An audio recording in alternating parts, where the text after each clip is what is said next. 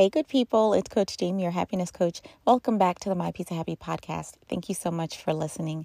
Today, I want to encourage you to give yourself permission to change your mind.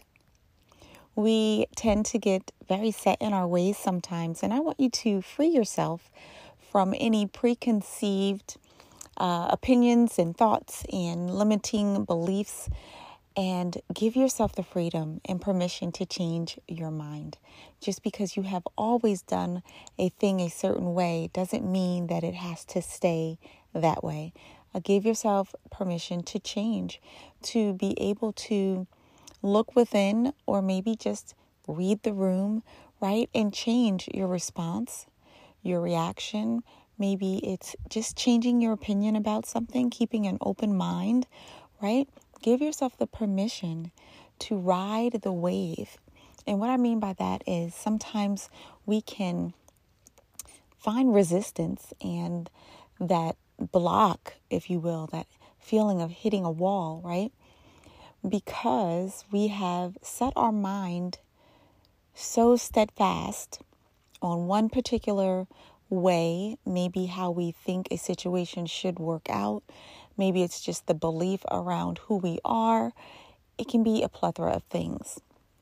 I want you today to think about where you can give yourself the freedom and permission to change. Change your mind about who you are, maybe about what you want to do in life, maybe about how you feel about a certain situation. Change your mind about how you feel about yourself. So be mindful of your thought patterns, your belief system, and I'm not talking about changing your faith, right? We, we definitely want to be steadfast in our faith, but we don't want to be so steadfast in our faith that we don't leave room for God to even move, right? That we are so sure of how we want God to do it, we don't leave Him the liberty and freedom to move how He would and have His will done in our life. And so that you don't get in the way of that, I just challenge you to give yourself permission to change your mind because, right, His thoughts are not our thoughts. So apply this to wherever it would fall best in your life, in your lifestyle, and think about that this week and give yourself permission to change your mind.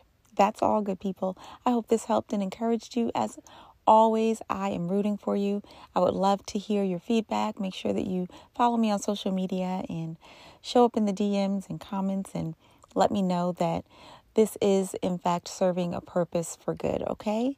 That's all. Smile often, laugh hard, love more, and live your life with purpose.